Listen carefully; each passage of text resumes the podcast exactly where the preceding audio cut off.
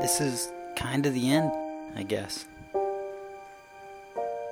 After three months of being on hiatus here, and man, we started this thing back in, in February. I'm talking about character. Really, it started back in the fall of 2016, but with Chris, Chris Friesen, it, it launched. We recorded in January, we launched it in February. So from February until now, September of 2017, probably recorded 20 something hours of audio.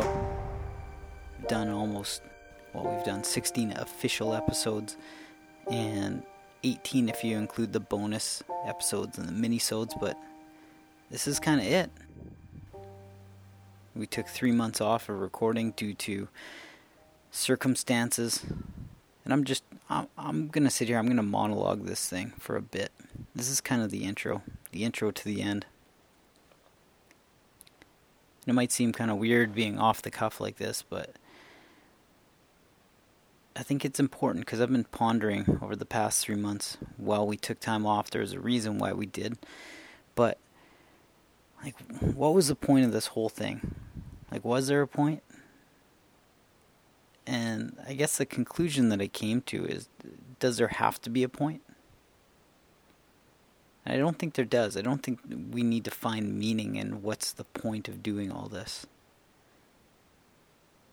In the end, this whole thing was just really about sharing one person's story. And character is about sharing a lot of people's stories. And for Chris, we just kind of dove in and kept going, and we didn't really know when it was going to end. We had no idea what the next episode was going to be.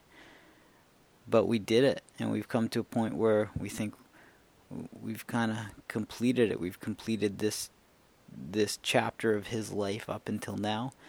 And in the time that, that we weren't recording, he and I in particular, I was actually recording with other people. So this isn't the end of character, it's just really the beginning. But there aren't going to be these long, well, I don't know. I don't know if there will be these long episodes. There won't be these long, um, multi episode stories about people's lives unless we dig into it. The recording that I've been doing is just with individuals to hear different parts of their life story. So I've got episodes in the bank and I've got a lot lined up for what I want to continue to do each week with this thing, this crazy thing called character, where we just dive into the lives of everyday people, learn more about their life experiences and the things that made them who they are. Because I think each one of us really has an inherently interesting story. We just have to mine and uncover those nuggets, the golden nuggets of people's lives. And it's always interesting to hear a story and share one. And that's the point of this thing when it really comes down to it. And so if I think about what what Chris and I did, there doesn't have to be meaning. But what I've come to appreciate out of it is that life isn't always about puppies and rainbows. It's not this manufactured persona that that now we can share online through all these social platforms. Uh, the reality of life is that sometimes life is super happy and sometimes life is is super tough. And when we choose not to share the super tough things or we choose to bury those emotions or those feelings, sometimes the the real nuggets of stories get lost. And it's not that that you shouldn't share sad stuff. I mean, to each person their own, but sometimes these stories that we think are sad aren't sad to you think they're sad for one person. They're not actually sad to that person. They might be sad to you the way you relate to them the way you think about them. But to that person it's just a part of their life. It's a part of their life and it's a part of um, something that makes them who they are. So what i've learned to appreciate is that chris throughout this whole process has really been matter of fact about sharing his life story and sharing some of the happy times, some of the tougher times, some of the adversity that he faced, and he knows that that's just him. That's what makes him who he is, and he's not afraid to show it. So, Chris Friesen, hats off to you. Thanks for being the first part of character.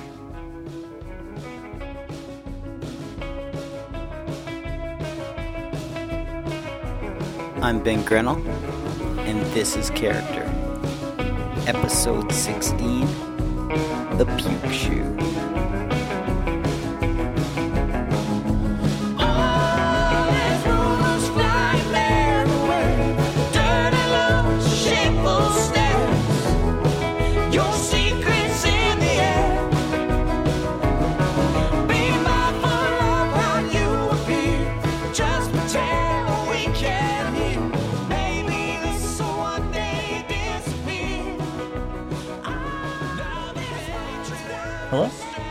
Chris Friesen.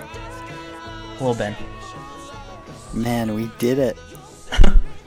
We successfully are in the same Zencastr room? It kind of is a room, isn't it? I guess so, technically. Dude. Okay, check this out. Mm-hmm. We're trying to do this forever. And your mic wasn't working, and there were a bunch of things that weren't happening. And then we had some problems connecting on a bunch of different days, weeks. We haven't recorded since June 5th, man. It's been a it's been a summer hiatus. Legitimately. So I was a little bit behind getting on here tonight.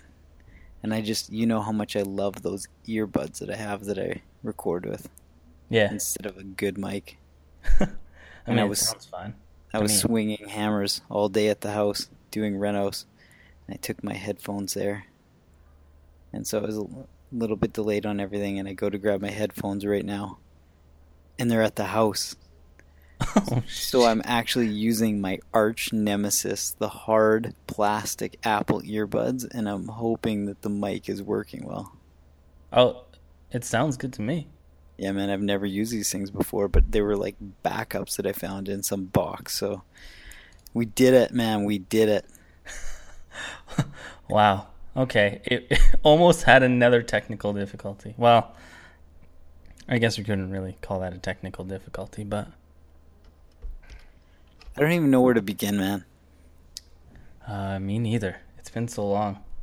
I think I think what we got to do is we got to do a recap or something. I don't know if this is the beginning of the end or what, but I mean, here's what we know. Should we go? Let's let's go on the macro here. Should we Okay. do a rewind, fast forward here? Yeah, yeah. Okay. You were born addicted to speedballs. Yes.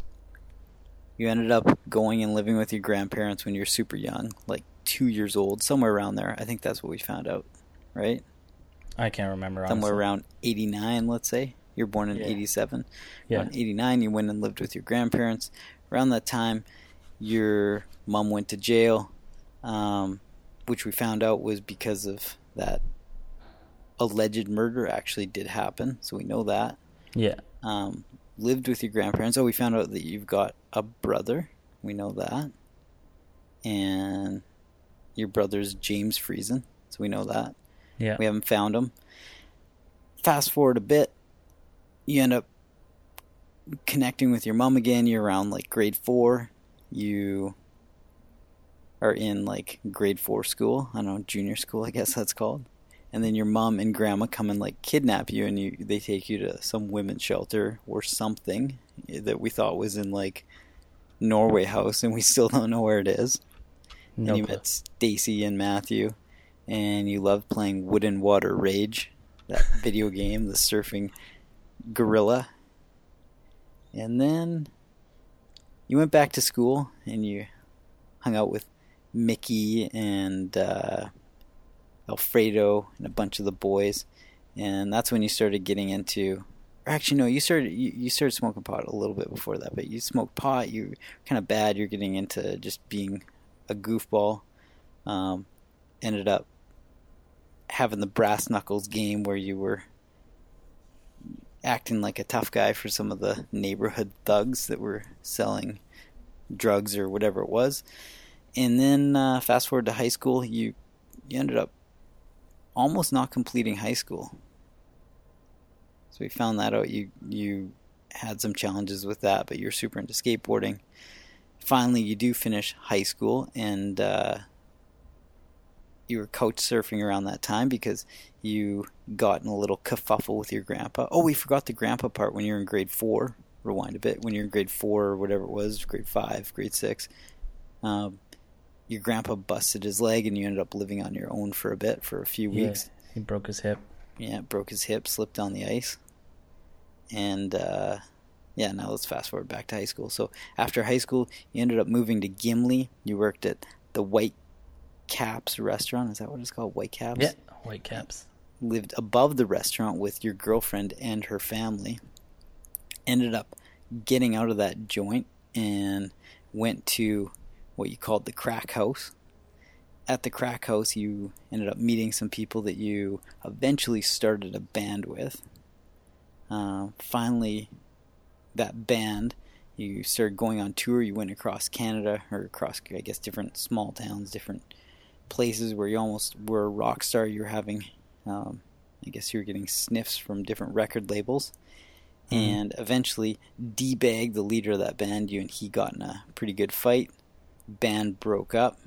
Chris Friesen moves back to Winnipeg, starts working at 7-Eleven, gets robbed at knife point, goes back to work the next day. All in the meantime, you had that guy. That's the guy we called that guy. That guy was like, I can't remember the exact story, but he had something to do with a, a girlfriend that you once had, Yeah, the Gimli girlfriend. the Gimli girlfriend. And eventually you started working at Toys R Us and you had the white picket fence girlfriend. You met Cody. Boom. That's the story, man. I think that's where we are. That's where we're at. Dude, that that's pretty pretty serious recall we've done. This is this is like You remember that better than I remember that. yeah, tha- that's fast forward of the story, but that's it, man. That's the story. That's the recap. That's the Cole's Notes version. Yeah. Uh, yeah, it's kind of crazy. There's, uh, it's funny because like my sister, she's just starting uh, high school um, next week, and she uh, called me today and she was talking, asking me about high school and stuff, and I was like recapping like, kid, you don't, you don't want to be doing what I did in high school. I didn't really do well in high school. Never showed up. Uh, cheated on a lot of things and just yeah she's like asking advice i'm just like yo you don't want to be asking me advice she's like how many friends did you have i'm like i had two friends she's like well i'm going in with one i'm pretty sure she's going in high school with more than one friend but yeah it's kind of interesting And we got to talk about Owen. I mean, there's so there are some things we got to fill people in into. There are things that happen over the past couple months which have prevented us from recording. Um, I don't know the outcomes of everything. I know roughly one thing. Uh, I know a little bit more about another. So, um, yeah, I mean, why don't we start with? We got to start with the Owen thing. That was one thing that came up that prevented us from recording a while back, and then the other thing ended up happening. So, what's going on with that? okay so that Owen's got swimmers. Yeah, man. So I get this like call, and I'm just like, yeah, freaking out about like Owen, and um, he got his girlfriend pregnant. We're just like, I'm just like, no way, like this can't be real. I mean, the dude is. The dude is not capable of raising a child. Anyway, in my eyes, I feel like he's definitely not capable of raising a child and uh, there was so much just going on with that. Um, everybody freaking out. Uh, Owen's dad freaking out. Uh, questions going in everybody's head. I mean, like the kid doesn't have a job. He never graduated high school. Um, he still doesn't have a job. Uh, how is he gonna? How's he gonna support this kid? Um, after kind of like all that happened, he moved away again, and uh, I guess he moved away with his girlfriend, and they're still together. Um, gonna have this kid. Um, but something happened. Like I, uh, not too long ago, I was just browsing through Facebook, and I, man, this is it just like hurt to to watch. And there's like this this uh, video of of Owen at a party, and um, he's like smoking weed and drinking, and then like this this woman uh, or girl, I don't know how old she was, whatever, walks up and they they're all taking shots and in the back and they're smoking like like joints and in the background all you hear is just this kid crying and I'm just like yo like man you're gonna bring your kid up into that kind of lifestyle that's not cool to me anyway that's not cool so you saw a video on Owen's Facebook page of him yeah. partying at someone's house of uh, with a kid crying in the background. Uh, yeah, they're like the mom was partying, getting drunk and smoking weed while there's a kid somewhere in the background crying. Like, yo, I can I can only imagine that's kind of how like it was for Owen when he was with my mom. Cuz I mean, he lived with her for a while, so I assume that's probably how it was. I mean, she got beat up in front of him, and that was pretty intense. So I don't know. I wonder of... if that's like all he knows. Like, it, you know, I mean, he maybe he doesn't really know anything else. He just sees that as being normal, and it's kind of that. Yeah. It's it's almost that vicious cycle of just like that's the way he grew up, and and maybe he thinks that either that's normal or he thinks that he's doing a good thing, like being responsible by. I don't know. I don't know, man. But it's you, you hear about that kind of stuff all the time where people think that that's the norm when maybe it's the norm to that social group, but to the rest yeah. of society, there are people that think like, dude, that's crazy that you're doing that. I mean, I don't think I don't know if I've ever uh, talked about it. My views on having children, I might have, but like I don't want children. I only I feel well. I think we might have talked about this. Uh, you've got you've got only you've got about three weeks left, four weeks left. Four weeks? Yeah, man, three weeks left of.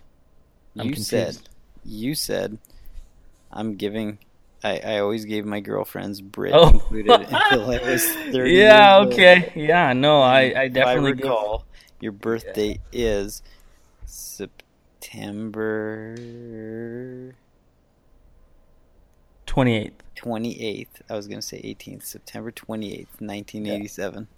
Yeah, I totally uh, gave uh, Britt my um uh, she has until I'm 30 to to have a decision to have a kid, but there were some circumstances or circumstances or prerequisite. I don't know um, I don't know. We had to be financially fit and a bunch of stuff. I just I'll, I also see having your own children as a selfish choice, but that could also just be my outlook on not wanting to have kids in general. It's just a weird life change that I'm not ready for. It's just like like getting a dog. That's a huge life change too. Like, I, don't, I don't like dogs either, but there's that. Um, yeah, I just feel like if you're not financially fit, if you don't have enough money. If you can't take care of yourself you shouldn't have a kid. Like i just i mean the government can only do so much. Yeah i don't know. It's yeah, a man. weird subject for me. Yeah and you know what? Like the thing is everyone's going to have a different viewpoint on having kids.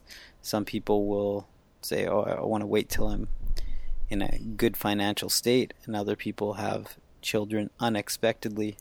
Um, there's no right or wrong answer, right? It's it's how you want to live your life, and it's totally up to you. Yeah, yeah.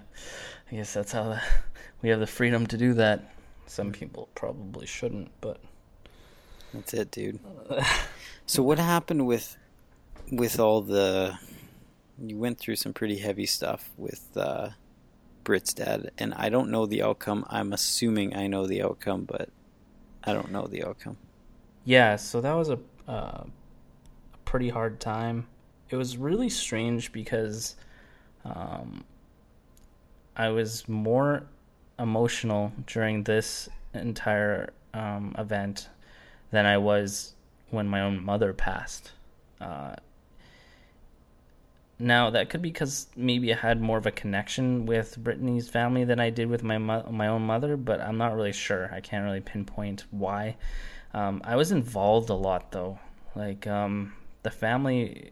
Yeah, Britt's Britt's um, Britt's dad got cancer, um, and we recently found out that it was a, a very rare type of cancer. Um, and it just like progressed super fast. Like uh, he was taking radiation for it, and um, they said if they if he did one more radiation treatment, that that it would have killed him.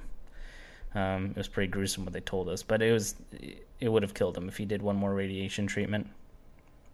He did end up uh, passing, um, and apparently it was uh, pretty painless. I guess I'm not really sure. It was it was rough. Um, seeing Britt and her family like that, and um, Ben, uh, her dad's name was Ben. Uh, Ben's brother came and they were trying to set things up for the, the funeral and all this other stuff. They asked me to film the funeral for their family um, that couldn't be there, so I ended up doing that. Um, made a bunch of DVDs because, you know, I don't know. People don't know how to use flash drives or something like that. And um, it was really rough because the family, um, we were sitting there and we had to talk about the funeral and what Britt's mom wanted to do, and Britt's mom couldn't make any decisions, and and um, Britt didn't want to make any decisions, and neither did her brother, and um, it was just really, really rough to see um, what death can do to a to a family. Because my family, when my mom passed, it, it wasn't anything like that. It was it was sad. Sure, we were when we were at the funeral, it was sad, but um, it wasn't like that at all. It was like no decisions had to be made. It was all the government made all the decisions for the for my mom's funeral. Um, so we battled with that for a while, and it was super emotional on both parts, and it put me in a really strange place um, for a long time. And same with Britt, she was uh, pretty devastated. Like the day of, I remember I called in and said, "Well, um, her boss knew that um, he was in the hospital, and and so I, I called in. I'm like, uh, Ben had passed. Uh, we have to I have to take Britt to the hospital." So we went, and then um, I, this was a new experience for me. We went in the room, and we could be with him, and it was just I don't know. It was just a different experience altogether. Like I've seen, um, I don't know how to put that dead bodies before. Like my Oma, uh, I've seen her, and my my one of my best friends growing up, Brad. I've seen him too, and this one just I don't know. It was just really just a strange strange emotions that I've uh, never felt before. Man, I'm I'm just sorry that that all that happened. I mean, it's you and I haven't talked about it, and and yeah, it's. I mean, I, I knew that you were going through stuff, but part of us not talking about any of this I think was our connections. Is it not working? Can you hear me? Yo yo. Yeah, I don't. I don't Can think you- we have a good connection right now. Can you hear me? Yeah, We're good. yeah, we're good. Um. Yeah, if it cut, you cut out a little bit there too, so before, but we should be good now. Um, No, I think our connection is ki- kicking the bucket. Oh man. Um no man. I mean I'm I'm just so sorry that that you had to go through all this and Brit and her family had to go through all this because part of us not talking is that like I I knew this was going on but I didn't know to what extent and I didn't know I didn't know the emotional the emotional ride that you were taking. Yeah, it was um it was pretty it was it was something new. It was it's crazy when um you know, I'm 30 this month and it's like I feel like I've experienced a lot in these 30 years and um just to experience something that intense that's a new feeling was it's weird it's a it's a strange thing and it i mean maybe because i like to stay within my bubble that i don't experience stuff like that all the time but i don't know it was it's hard to put into words how i felt about that and you went through it before like you you with your past girlfriend or one of them had gone through something somewhat similar with one of her family members um, going through yeah, um, cancer. Um, like, how did that differ as far as like when you went through it with Brit? It, it sounds like it was pretty fast with Brit's dad, but how did it? Yeah, it was so fast, and the, the thing was, it was with the white picket fence girl. Um, her dad also passed from uh, having cancer, and it spread through his body really bad, and uh, but he it didn't take him as fast. Um, I got to know him too, and he was a really cool guy. Like he was awesome, but uh, it didn't affect me like it like this one affected me. Maybe because throughout that relationship, um, I always felt like the outsider, even though that like we were together. There was always this weird part in the back of my head that we don't really know each other, and we kind of don't fit in each other's worlds and it's just like when i was around her and her family i kind of felt like an outcast and uh, that kind of stuff but um, like me and her dad got re- along really well too we've gone on a bunch of trips and stuff and it was super cool um, but yeah this the Britt's dad affected me more than like anything like my best friend uh, passing my oma passing uh, my picket fence dad passing and my mom passing, and uh, it's just nuts. Like I, I, I didn't expect it at all, and maybe because I was more involved with everything. Like I sat down with family members, and I felt like I don't know why, but they were like confining or confining. Is that or consoling? I don't know. Confiding. Confining. Confiding. That's the one. I'm looking for in me and like I'm just like whoa like I I, I mean we've been dating for a while but I, I it's just I don't know I guess just needed a shoulder to lean on at the time. It's like like her like Britt's aunt and and stuff was like yeah, it was just a really strange feeling. Um, Do you think it's because you like is it that you have a different relationship with Brit? Is it because you guys like maybe you I don't know whether you're aware of it or not, but is it that you like care for her more or differently or you're more mature than you were in some of those younger relationships like what do you think it is that that made you feel the way you do like you're talking about caring for and it doesn't sound like you were super close with Ben it sounds like you're just close with Brit, but the offshoot is that his death was was or the byproduct of his, his death was just like going through an emotional roller coaster with Brit, right? And if if you you didn't feel the same way when your mom passed. Like that's pretty heavy, man. Yeah, uh, that's that's what I'm like in my head. I'm like, what, why, why do I feel more emotion towards this than I do for my own mom mother passing? Well, I mean, I didn't really know my mother. Um, with with Ben, I definitely like was there since the beginning, so I saw the downward spiral from the very get go. It's like we're one weekend we're there and we're having a barbecue and talking about things. The next weekend we go, he has this giant tumor on his head. Uh, and then the next weekend after that, he he can barely talk and he's in so much pain.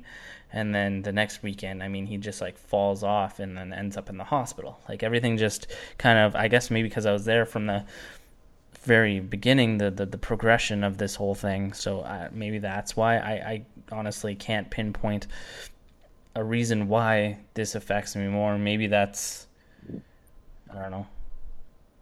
Yeah, I mean, I mean, man, going through something like that when you experience it firsthand, I think it makes any human being realize that life is super finite.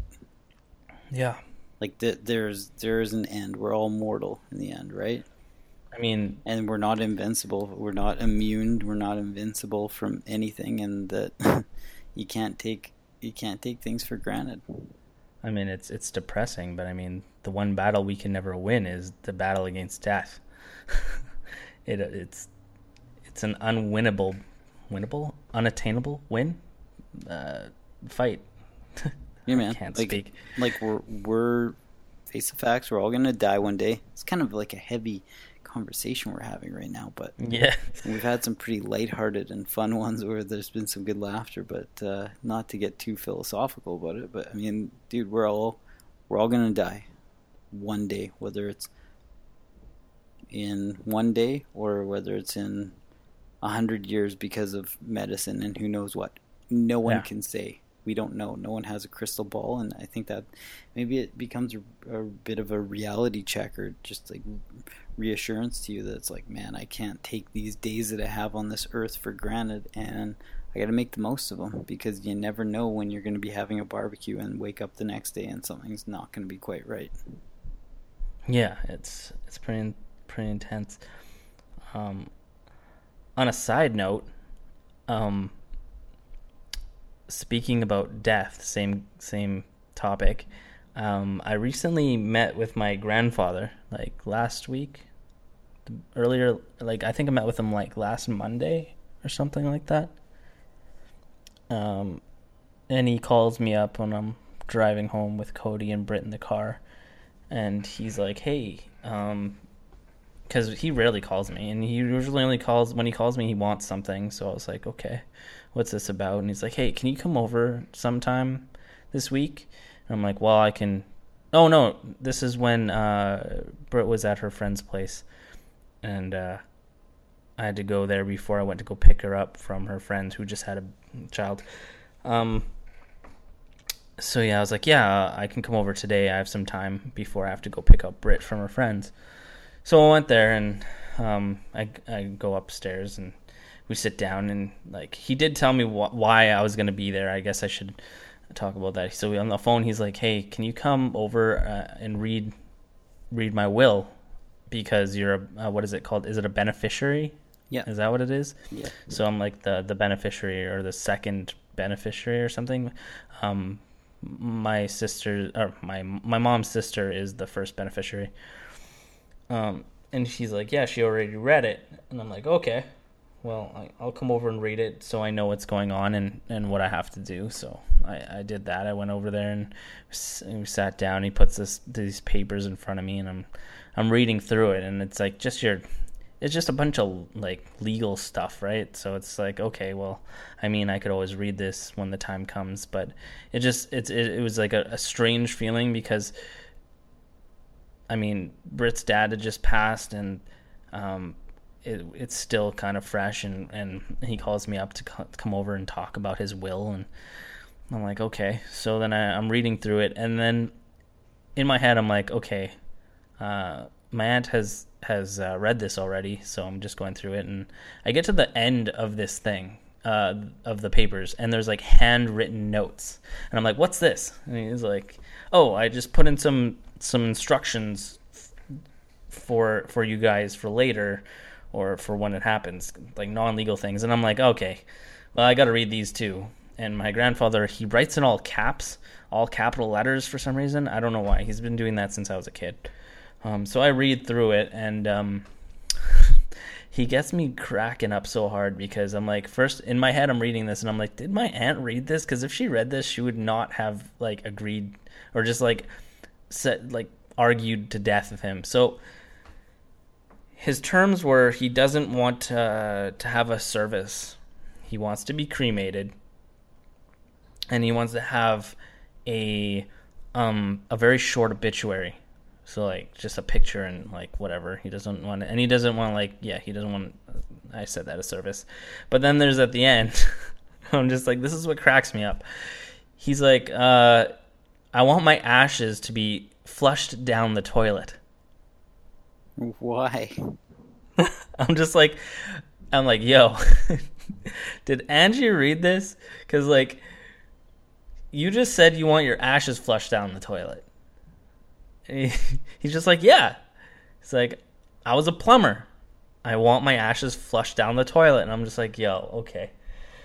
Uh, I guess so. I guess if that's what you want. In the back of my head, I'm just like, man, if my aunt heard this, she would have been freaking out. but she definitely didn't read that part because, I mean, I don't know why. It was just kind of like in the back of all these papers, just some like notes. I guess I'm like, since I grew up kind of with him, I could read his writing. It's pretty hard to read. Anyway, I thought that was kind of funny. Um, but then all the questions came to my head. I'm just like, okay, what toilet are we are we putting this in? Does it matter? Like where what like uh, it was just a strange Most people like, are worrying request. about what to what to serve at a funeral and what the last music wish is and all these things, and you're worrying Yeah. about He, what he doesn't want any of that. He, What toilet? he doesn't want to flush he his doesn't want a service. You're just like, what toilet do you want this down? And I'm like, do you realize? I'm like, I, I, there's quite a f- there's quite a bit of ash.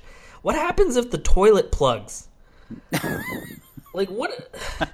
Dude, I don't Have, think it like modern toilets suck. No, so man, like it won't plug. It won't plug. like oh man. Uh, anyway, so we're just like cracking up talking about this stuff, and I'm just like, yo, like, okay. It's like I kind of needed this, like, you know, this break from all of the crazy seriousness, just like I did right now with the the cast. Is needed this little break from all the crazy emotional stuff. Heaviness of life. Anyway, So did you you and your grandpa reconnected after all this time? Like you haven't connected with him in ages, really. You've been pretty isolated from him or living Yeah. independently from him. You reconnect about his will. It- Like did did anything come up? Did you say hey, did you ask him any life stories or was it just kind of like No, uh, well, the thing about me and my grandfather is we, I, I probably have said it before, is we can't be in the same room for very long because uh, we're very, we're ver- we're both very um, stubborn when it comes to our opinions, I, I guess, and uh, we get at each other's throats. Like when I was trying to go to school, uh, he was huge into me not going to school. He's like, "Why would you go to school? It's such a waste of time." I mean, now I completely believe going to what I went to school for was a completely waste of time, but um, at the time I didn't. And uh, yeah, so we just we just uh, don't get along well. But we didn't really talk about that much. We talked about um, there's a lot of like specifics in his will that that were not like very specific. It was just like vague statements about what he wants and I so I asked him and he's like, "Oh, that's a good idea and this is a good idea." And I'm like, "Yeah, but and then he's like, "Oh, if I want to have to change anything, I have to pay money and I don't want to change anything." Uh, and that that's the big deal with my grandma's will is that she foolishly, I don't know, I call I say foolishly wrote me in her will as I as getting absolutely everything and she's worried that I'm not going to give her kids anything. Uh, I don't want anything from that woman, so they can have it all. did you Um, ask your grandpa about your grandma? Like did that even come up? No, uh, we we really didn't uh, talk about um, much other than him wanting to give me uh, give me all of my trophies as a kid, and uh, I took a picture. I'll probably send it to you of when I broke my arm when I was a kid. Um, I think we talked about it when my aunt was yeah, or my grandma. Yeah, we definitely talked about when my grandma was in the car and I was at MacGyver Park and I broke my arm. I have this cast and I uh, have a one to like I took a picture with my current arm. Literally the the cast was probably I could probably fit two of my fingers in the cast. It was so small. Like I was such a tiny child. Um but yeah, no, we didn't um we didn't really talk about anything else other than that. He asked me if my cousins would want anything and I'm just like, "Yo, this is so weird. We're talking about when you die and giving people things. Like man, death is such a weird thing. And like possessions and people wanting things. Ugh, it's such a weird concept. Yeah, man. I mean, if you bring money into it, right? As soon as you start bringing, if if you're talking about family wealth, right? And there's like a great deal of wealth within a family, and there are things like cottages and second homes and who knows what, cars, other assets, actual like money, like money from just having like a significant amount of wealth, things can get pretty gross pretty quickly. Yeah, super ugly. I mean, um, luckily, my family doesn't have very much money at all, uh, especially my grandfather. He doesn't have like anything, so I don't think we're gonna have to worry about any uh, any about that st- that stuff. Honestly, when it comes down to it, um, everybody else can fight for everything if they want to fight. I don't want anything um, from either of my grandparents. I don't need anything. I live a very minimalistic life, so uh, I'm not. Yeah, I'm not too worried about that part. If they want to fight, they can fight. They fight amongst themselves as it is. Um, and then he uh, he asked me about um, he asked me about Owen and Keegan about like uh like if they'd want anything and i'm like i don't know like does that is that even a thing like i don't even know how that works like i don't know how families work so i'm like i don't know i, honestly don't care you can always ask ray or something um, but yeah so we didn't we didn't really talk about much um, i was kind of in a hurry because uh, Britt has been waiting uh, she stayed at her friend's and she was taking care of her friend's kid for two days so um, yeah, I was in and out of there pretty quick. But I thought that was just like that we could laugh about what he wanted after he passes was just a strange, strange thing. Well, after all you've been through, for sure, man. All you've yeah. been through with him. Yeah, I don't know. I feel like me and him have we came to a common understanding that we were just going to tolerate each other, um, and that was it he said something something really um how how do I put it? Just just eye opening when I was leaving. Uh, I was leaving his apartment, and there's this woman. I guess one of the caretakers was vacuuming, and um, I asked her. I'm like, so, he's like, oh, she said uh, your your grandfather's a he's a handful. I'm like, yeah. I'm like, does he give you a lot of trouble? And he's like, He's like, no, no, no. And then my grandfather pops out and he's like, no, he's the one that gave me a lot of trouble. And it's just like when I was thinking about it on the car ride, I'm just like, man, I was a, I was a shit kid growing up. I was a handful and a half. I was not easy to have around. Like he was going through like a divorce and like his kids leaving him and uh, my grandmother trying to take everything from him while he broke his hip and didn't have a job and and and I was just a like a I was just a rat. I just you know didn't want anything to do with my family and it was just a just thinking about it from his point of view must have been awful. Why do you Pretty think awful. you were like that though? Like do you think it was just because of having um a bit more of like an unconventional upbringing, or like what? Like, what I don't know. I um, I think like I always thought of my friends as my family because I didn't really have a family. So maybe that was like huge part of it was like I early on I was like I have to make my own family because the family I have um, isn't really family. They didn't really care that much. I mean, like my aunt, uh, great aunt, I guess, or whatever she is. I mean, she, she, she just uh, basically sees me as an, another human. She doesn't really see me as family. Like she talks about when we're, we're together. Sometimes she says my family, and she's talking about her kid and like those people. So like I don't know. It's just weird. Like I think also my family. I keep saying the word family, but uh, see me as like an outsider because I've I've distance myself so hard from everyone. Um, but they, in the same time, they've also distanced themselves from me. So I don't know. It's kind of just a a weird situation. and yeah. I don't feel like and I don't feel like it's um uncommon. I feel like it's a common thing. Um to have a like, disconnection from family, you're saying? Yeah. I a lot of my friends have had the same kind of like my best friend growing up. He had the same kind of disconnection. Um, so I don't know. Maybe that's like a that is an actual normal thing. I don't know. I think I think that it's all relative to the, the group of people that you grow up with, right? Yeah, if you grow yeah. up with other people who um, have a similar experience, then it's gonna seem like it's a common thing. And if you grow up with people who, or you meet people who haven't had that experience, then it's gonna seem different, right?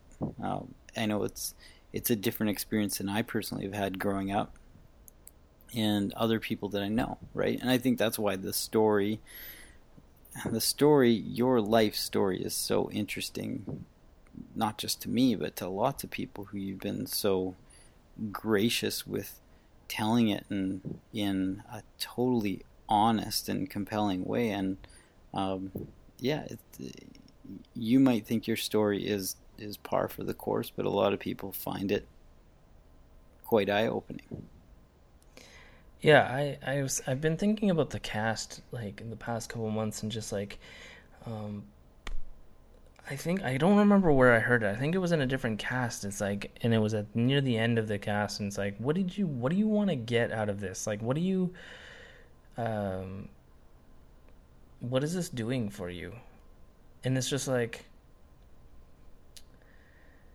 it kind of makes me feel like telling this story there are people that can relate and then there's the people that didn't have the same kind of upbringing with me that it's just kind of like an eye opener that this exists. So if anything comes from any of these stories, I mean that uh, what was I trying to say? Well, yeah, the people see that this kind of thing happens to people. I mean, social media, like I I don't know if I'm going off in a different direction here, but I feel like social media is like um, actually with that my our boss or my boss at the time we were talking about she asked me to if she if she wanted to delete her social media and I was like why would you want to do that? It's like there's do you ever use it? And she's like no I don't ever actually use it but when I wake up in the morning I go and I look at Instagram and I see all of these perfect all these perfect women and I get up and I go and work out and I go run for an hour. And then we're both kind of like, is that a bad thing?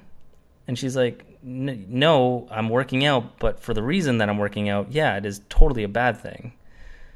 So it's like everybody sees this. I feel like the the social media life is this like perfect, perfect life that everybody sees, and and uh, I feel like something like this kind of shows that you know not everybody's life is that social media life. I mean, you don't see what goes on behind the scenes bef- between pictures or videos or whatever's going on. Um, so yeah, that's basically what I get probably get from doing this with you. Yeah, I mean, dude, the fact that you're willing to be honest about everything, the fact that you're willing to be transparent about your upbringing and you don't you you haven't once thought about it or worried about it about like hey man what are other people going to think about me as a person is something that's so commendable right? Like it's I don't even know if that's a word commendable, but it's something that I mm. commend you for, right? It's yeah. It, it's okay to not have this like white picket fence life and not always show things are so perfect because that's called life, right? Like life is not perfect and um, I think that it's so easy for people to get caught up in this world of trying to make it look like their life is a certain way.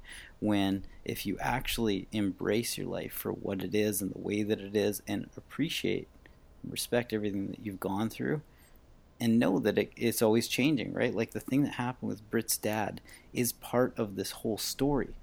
When we started this cast, we didn't know where it was going, we didn't know how it would end up. And we're sitting here almost 20 episodes in, we learned about Owen, your brother, who now has a kid on the way.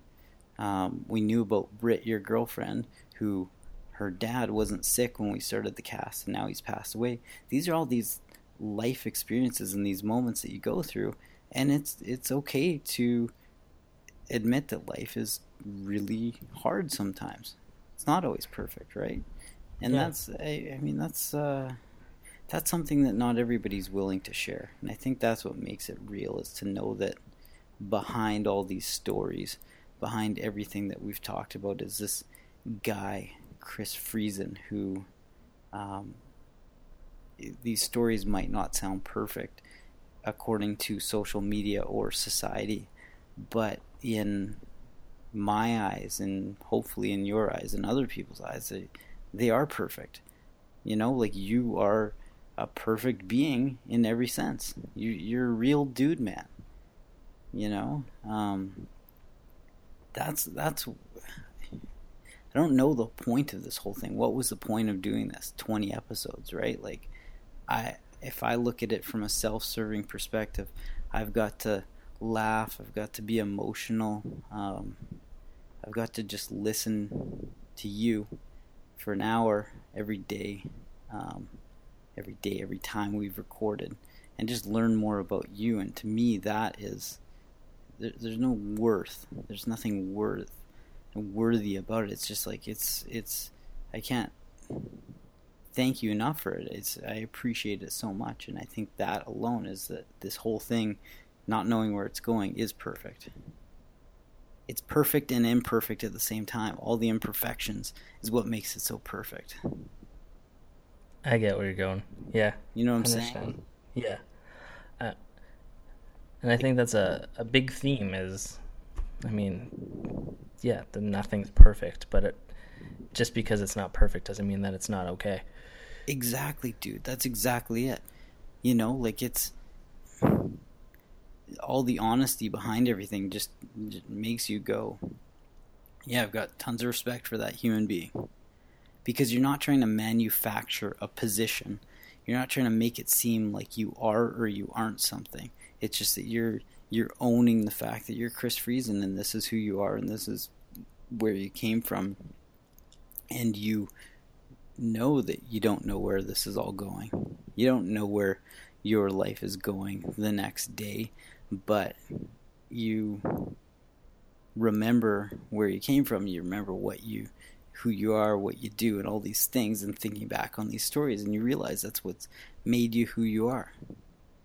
I mean, I've thought more about it, man. That everything about life is constant but nothing about life is constant, right? And like the only thing that's constant is history. Everything about life, everything that happened in the past is constant.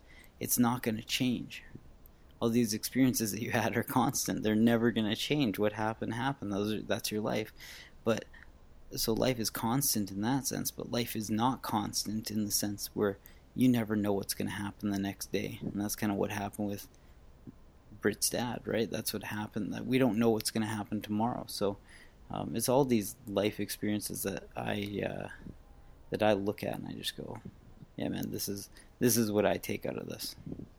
Yeah, it's it's crazy to think that it's weird that you know, as a as a species, we're not all paranoid twenty four seven about everything. Isn't that crazy? I don't know.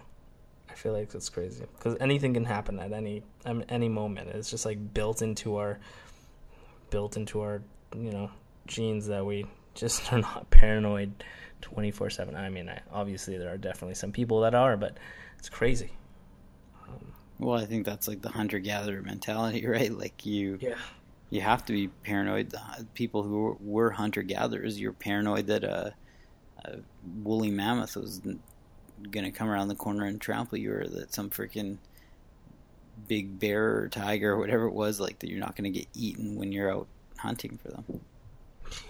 Yeah. Yeah, I don't know, man. It's uh, this whole thing is it's to me like it's just uh, it's just all about perspective and it's all about the evolution of experience and you never know what somebody's experiencing in a day. You never know what somebody's experiencing in the past parts of their life and it makes you realize that it's like you can't be you can't be shitty towards another person. You can't be um, negative. You have to like you have to be kind of. It makes you realize that there's behind every human being is this collection of stories, and um, some people have stories that that you would never think had happened in their lives, and it's everyone's got some sense of interest to their life story. It's just you got to dig up those nuggets and let them ride, you know. Yeah. This uh, this journey that we all take, the exact same journey throughout life. It's insane. It's absolutely insane. Man, we got to uh, you got to tell me more Toys R Us stuff. We can't we can't leave off without hearing the end of Toys R Us. Like it's uh, we don't know where the rest of the story is going. We we we fast forwarded in the sense of we know what's kind of happened in the past couple months, but we don't know what happened with Toys R Us that took you into where you are today, and where this all might go. Yeah, so Toys R Us was uh, was my first stepping stone after being in a band. Right? It was. Well, I mean, it was it was Seven Eleven, but uh, my actual like, you know, my job was Toys R Us, and um, the band gave me a lot of confidence. I mean, I didn't have confidence up until I was into a band. I never talked to anyone. I would never initiate a conversation. Uh, it was always the band. The band brought this to me. Uh, to suffer from probably what is called depression. I have no idea if I actually do. I know I do, but um, but Toys R Us was like my beginning of me taking uh, taking a step forward to progress myself in like the modern work place. So like I I started out there and it was like pretty shit. I was a pretty shitty employee. I mean, sleeping and um, doing all the stuff that I did. Mm, I remember I had some weird shelves fall on me, and then I there was a box of gummy bears, so I just ate the box of gummy bears for a while while my other friend, you know, pulled these shelves off of me. I was trapped. Um, yeah, remember you told us about that. You told us we talked about the the shelves falling. We talked about we kind of left off with um, the part before you met Cody because you'd met the white picket fence girlfriend. Yeah, Your mom was the manager of the store and all this good stuff. But we didn't hear about the second part of Toys R Us, which was where you met Cody and um, you eventually became manager. And from there, then you moved into what you're doing now. Yeah, oh, Cody, man, Cody was such a bad employee. Holy shit, was that guy a bad employee? Um, he was terrible at his job, but um, like absolutely terrible. Um, but we were um, we kind of like we're a bit different, Cody and I. Just so you know, you, you know Cody and you know me. We're we're fairly different. I'm I've more of always been like the skater type. We're playing in music and um, whatnot. And Cody's always been the very shy video gamer, super nerd. Well, I wouldn't say that. I'm a super nerd too. We, we both have the our extra, whatever our interests are the same. Extracurricular. Our interests are the same. Video games, comic books, all that nerdy stuff. Um, have always been the same, and it's weird because like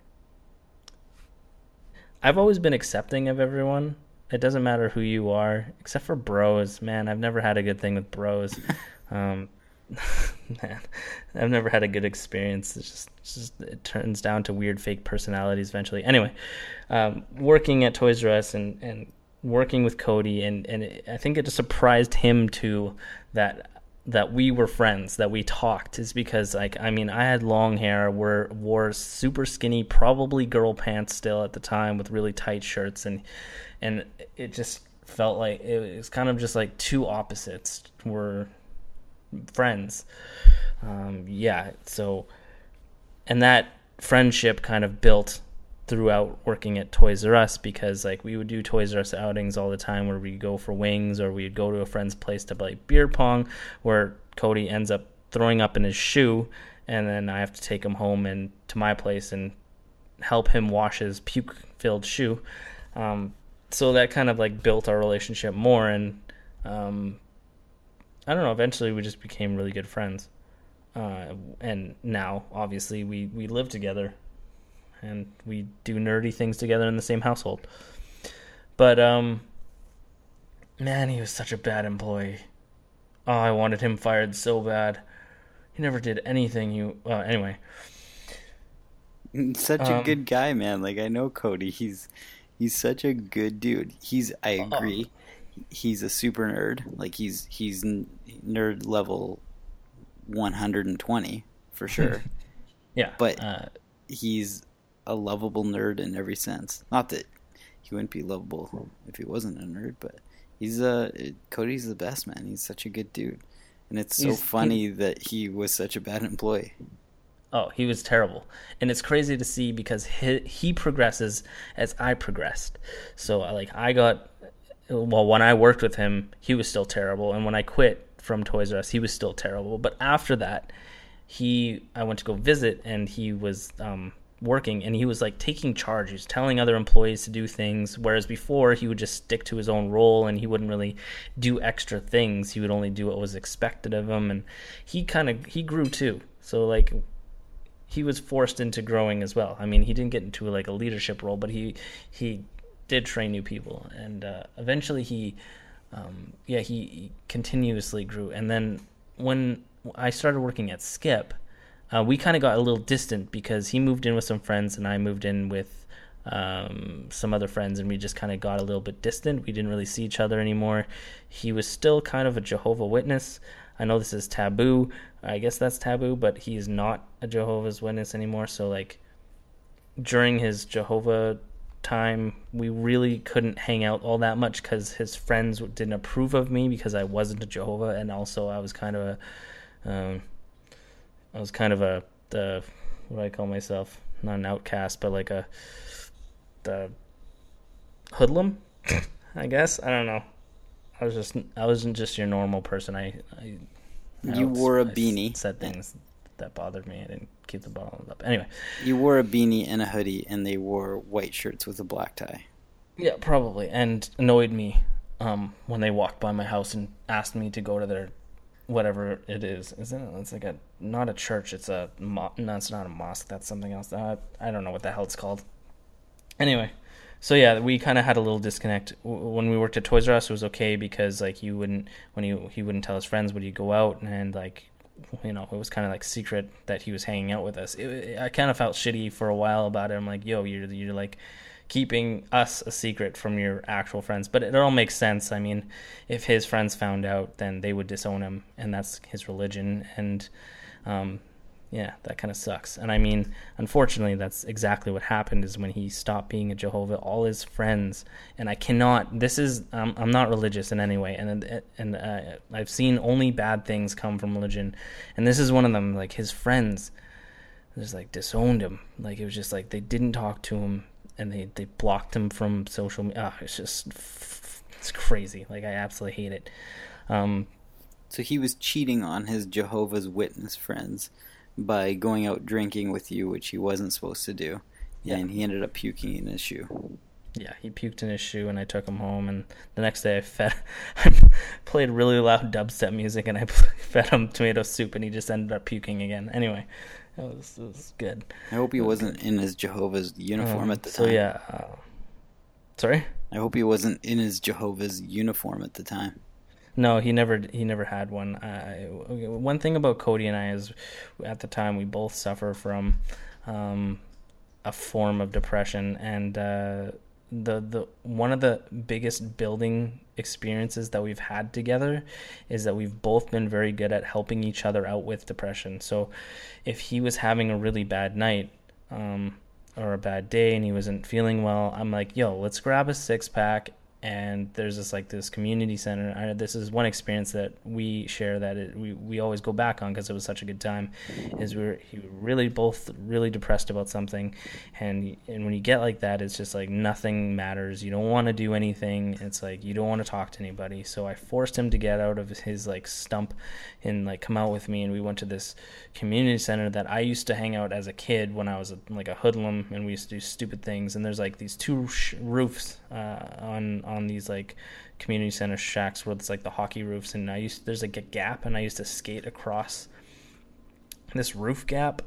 Um, it's not very big, so it's like three feet long, but anyway, so I thought, well, well it there's not many lights there. When you go there in, the sky's clear, you can see a lot of stars, and which we could at that night. We grabbed a six pack and uh, we went there, and um, uh, no, we grabbed way more than that. I think we grabbed like a 24 or something like that because we were pretty drunk afterwards. But we just like sat there and like at first he was very like down and whatever and we just started talking about things. And i think we set up like some kind of online dating thing for him at the time. I think we both did. Um, and like i don't know. Uh, yeah we drank and played music and people were coming by yelling at us and it was it was just a good time. Like we both and and this happens throughout our friendship is like if we're in a, a slump um, i said stump before but slump uh, we we kind of have always been there for each other to help each other out of these out of these slumps. Like um, Cody, uh, for the longest time, my recent group of friends, um, I've always asked him like, "Hey, come out with us, come out with us," and he's just like, "No, no, no, no." And now that we live together, it's like, "Hey, come out with us." He's like, "Okay, fine."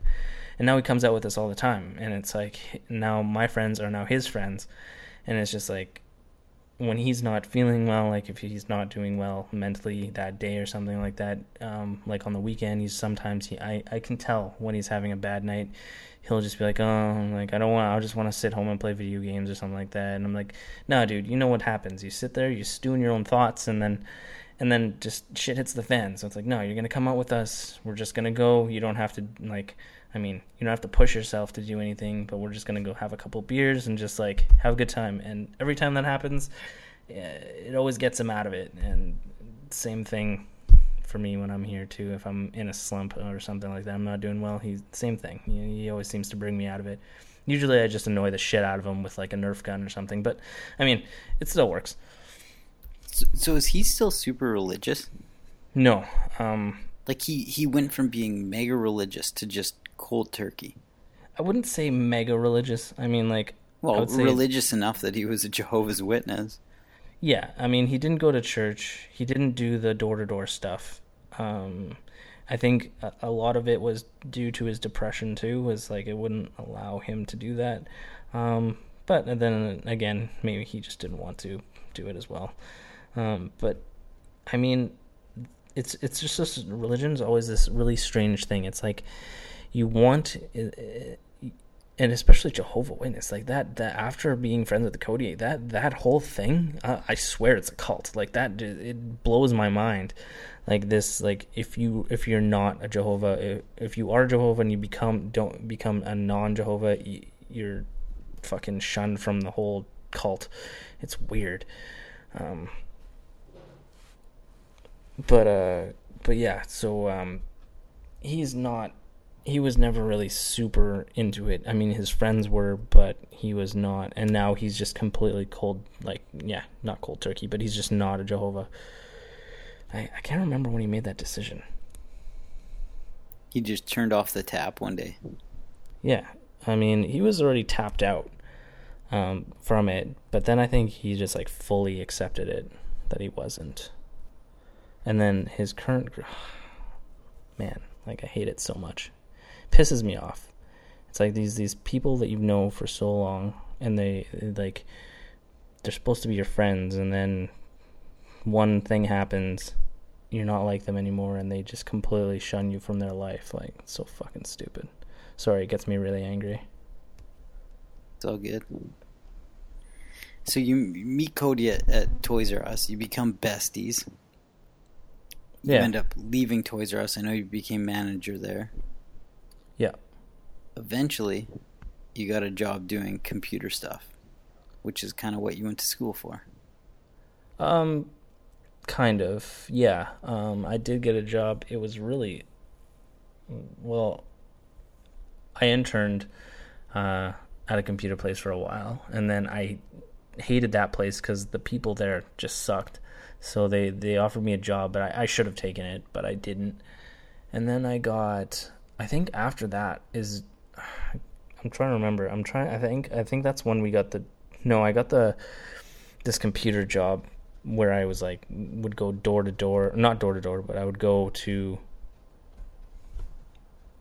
I would go to uh, people's houses and like fix their computers or set up their like a network for them or something like that. And it was really good, but the, there wasn't enough work. So uh, I ended up uh, working at Skip the Dishes. That's uh, that's the job place. And you started there. Company was pretty small, Tiny. tiny. I mean, one a small floor. We'll call it a thousand square feet, and it wasn't even all that. It was less. It was probably like a few hundred square feet. It was a couple desks when starting out, and a few hundred square feet, and it became a thousand. And it grew and grew and grew. You're doing computer stuff. We end up meeting back in the small days, if you want to call it that, relatively small days. And yeah.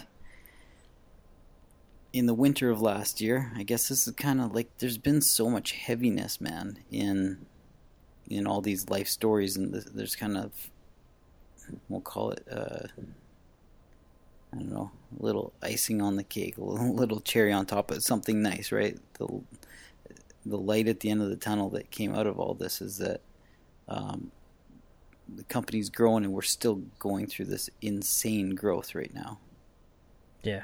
And last year, in December of last year, the company grew to a point where we were acquired, and so we all got to be a part of that to go through that acquisition, acquired for uh, a significant amount of money. As far as the Canadian landscape goes, you don't hear of acquisitions like this um, regularly, but um, we all got to be a part of that. We all got to experience it. We, we've all got to meet all these interesting people and um, just gain chemistry with them and, and form these new friendships. Uh, and we don't know where it's going, but now we're on, like we're we're on three floors of a massive, massive building, and we have we've gone from the days of having twenty people, whatever it was, to we're at well over five hundred now, man. And Yeah, it's only 500 going plus. it's only going north. It's only going up and up and up. So Yep. it's it's been a crazy ride, man. It's been pretty nuts. Um, I forgot to mention that Cody works there too. And that's Um, Cody went from Toys R Us to Skip. No, no, he went from Toys R Us to working at Superstore, and I talked. We hadn't talked in a long time, and I talked to him. I'm like, "Yo," I'm like, "What's up?" And like we hadn't talked in, you know, it must have been months, maybe a year even. And um, I was just like, "Yo, what are you doing?" He's like, "Oh, and, you know, I quit Toys R Us and I, I work at Superstore." I'm like, "No, no, no, no." I'm like, "What? No, you're not working at Superstore. I'm not letting." Letting uh, somebody in their like early mid 20s work at a superstore putting produce on a shelf. I was like let me let me talk to my boss and see if i can get you in here for an interview. And he's like okay. Because he went to school for the same thing i went to school for. And uh, when we were still at the old building uh, we had two floors at that point. Um, he came in and he thought he was having an interview um, and he sat down and I just started showing him how to do his job. And he thought that at the end of that week, he was just like, "So when do I get an interview?" I'm like, "You don't get an interview." I'm like, "It's like you're hired." anyway, that's that's how he got out of his his stupid superstore job into where he is now with me. And I'm his boss again. and now we're all going through this crazy growth that's insane and exciting and uh, there's lots of emotions that that we all go through in experiencing this but i mean man if if if this never happened we would have never crossed paths if we both didn't work and get to get the fortunate experience or the opportunity to go through all these crazy things that we're doing at work and, and doing with uh, with the stuff that we've done with the company to be a part of taking it to where it is. I mean, every single person, every input, every person's an input into making that happen. You know, Yeah. like it's it, it's the whole company is a calculation of every single person's contribution. That's the reality. Every person's contributed to getting the company to where it is, and it's just so important to recognize that. But we It's crazy to think that if we didn't talk that one day for probably seconds, seconds, man. seconds, after working together for well over a year, it wouldn't Yeah. happen. It like wouldn't side happen. Side by side, day in day out, man. And it was If just I like- didn't tell you that one thing, it would have never even like came about.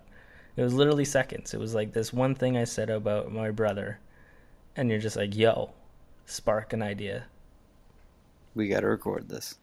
Yeah, and then I honestly didn't know if it was going to still happen, because I mean, we talked about it, but you were leaving, and then eventually it, it. I mean, it did happen. We did start, unless I'm living in some alternate universe or a dream. Nope.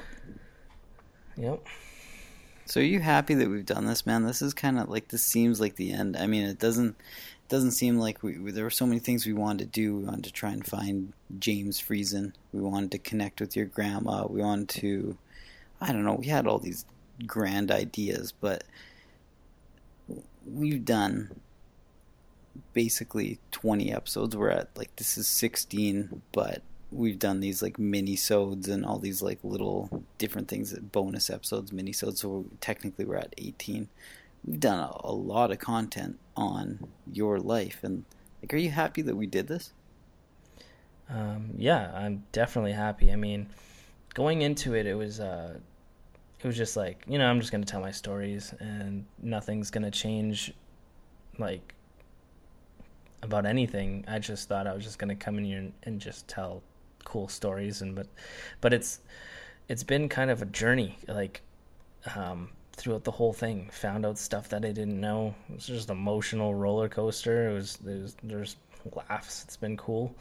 Um yeah i don't know. I, i'm i'm i'm glad we did this i'm super happy uh that we did this and it's um now that we're coming to more near the end um it it's made me realize a lot of things. Like it, going into this, my my outlook has completely changed from how I see things now about um, not just the cast, but just like my views on life and stuff. It's crazy. It's absolutely crazy.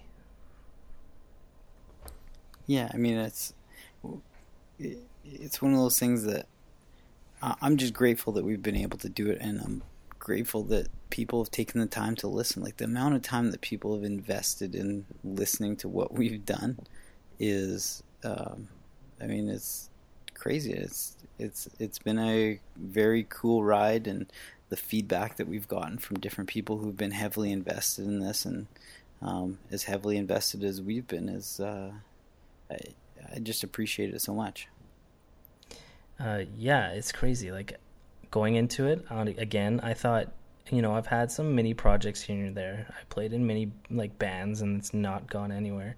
I honestly thought no one was gonna listen.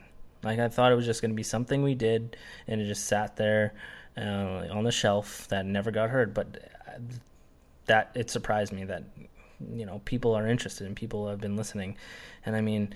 Um, I don't think I've ever said it, but I like I thank everyone for listening because it's just weird. I mean, it's good but weird. I don't know. I don't know the exact number of downloads because I haven't been looking at the metrics, but man, we like.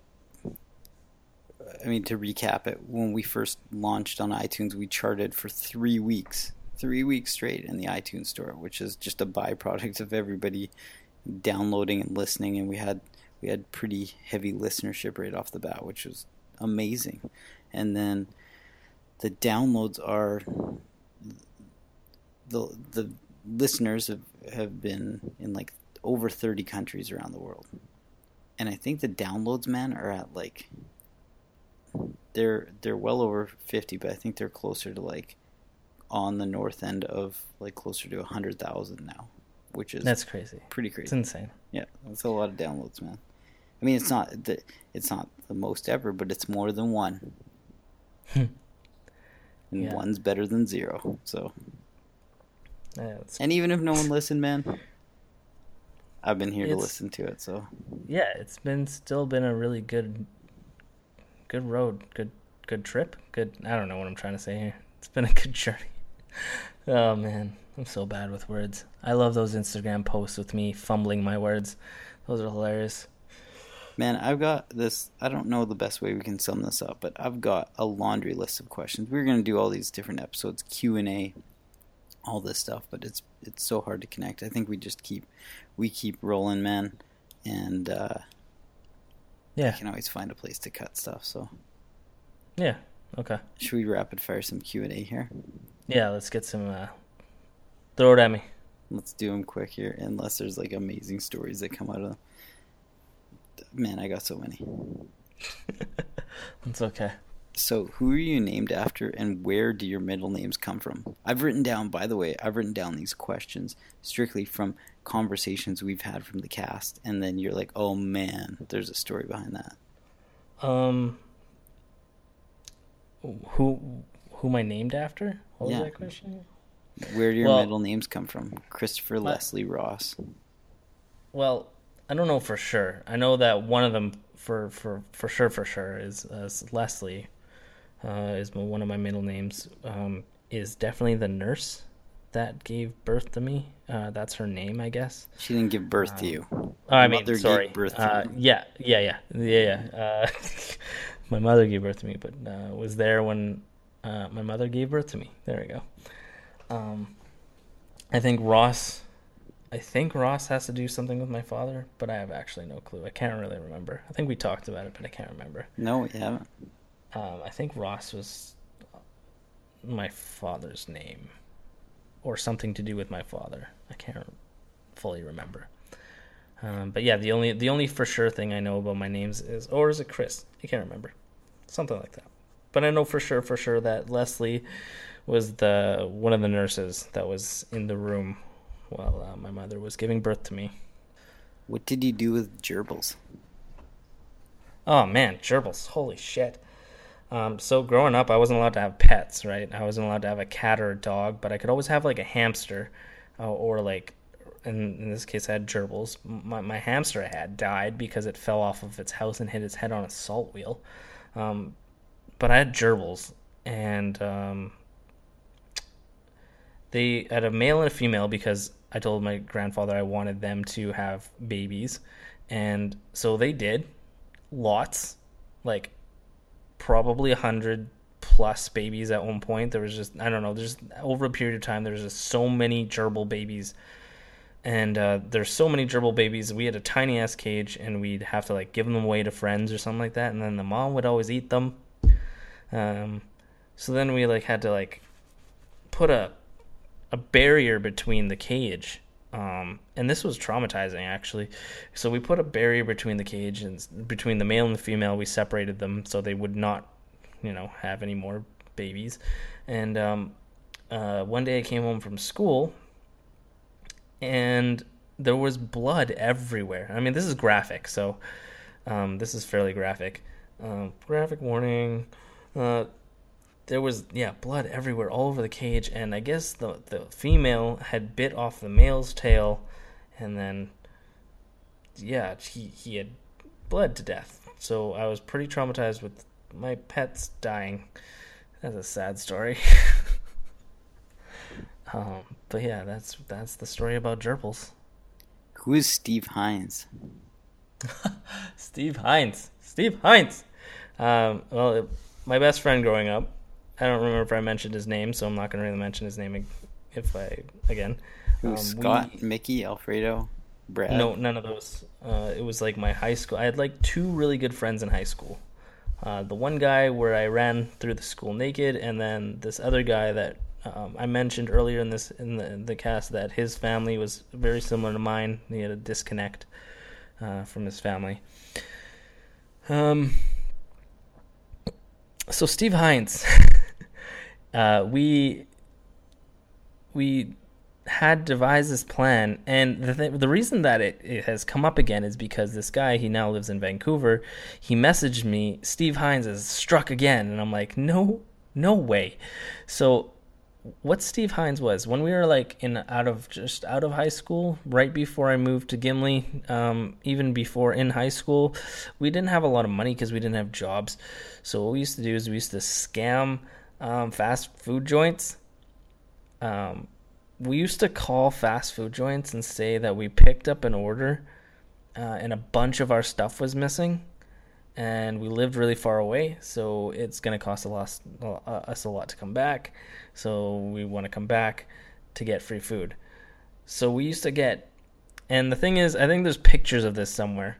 If you search social media enough, there's pictures of our of our uh, our loot. I don't know our the amount of food we used to get. Like it used to be like a family's worth worth of food from like KFC and like Taco Bell and McDonald's, A&W, you name it. We used Steve Hines, and the person always was Steve Hines. And I remember he was the thing about it. My friend, he's like six two.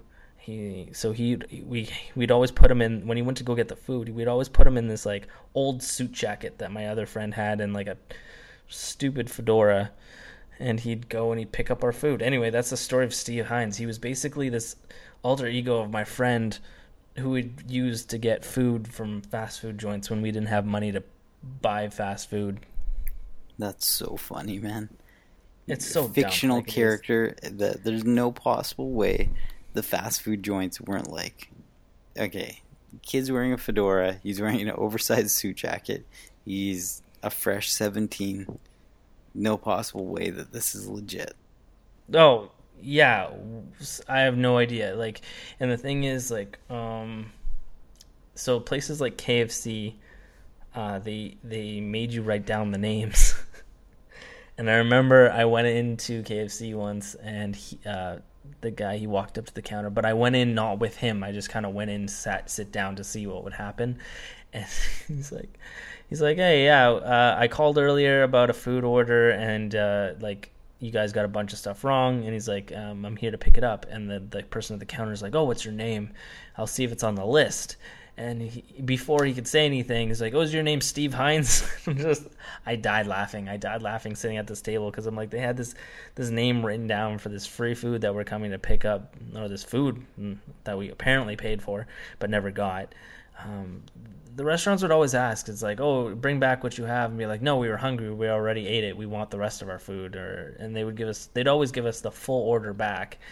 Um, yeah, it was, it was, it was, um, it was something else. I can't believe we got away with it. Actually, uh, the amount of times that we got away with it.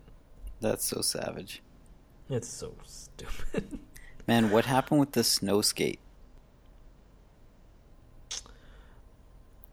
Got a story about skate. a snow skate. Um, holy shit! Did I not tell this? Um, did I? Do you remember anything about me telling a story about my friend Scott faking a seizure? Nope. Holy shit! Okay. Um, so it's it's winter, and uh, there's these things at the time called uh, snow skates, right? You know what a snow skate is? Oh, yeah.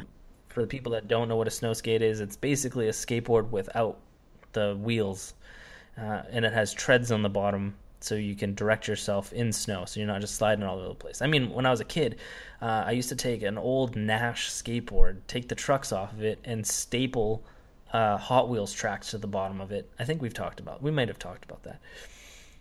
And um, yeah, so uh, we met this guy. Uh, he's a really good friend of mine now. We met him on this snow skating forum for our city uh, that we used to like upload videos for and watch videos. Um, we met him and uh, we we always snow skated together and we met up behind Chief Peguis. This is a school, and uh, I was pretty good at it. Um, we were trying to get sponsored by this this company called Premier Snow Skates. Oh, I remember Um, I had a Premier. Yeah, like those little, those flimsy plastic snow skates. I had a wood one. Uh, I bought a wood one, and it was a mini, and it was the last one in the city at the time. I think they make them now again, but at the time it was there was no more.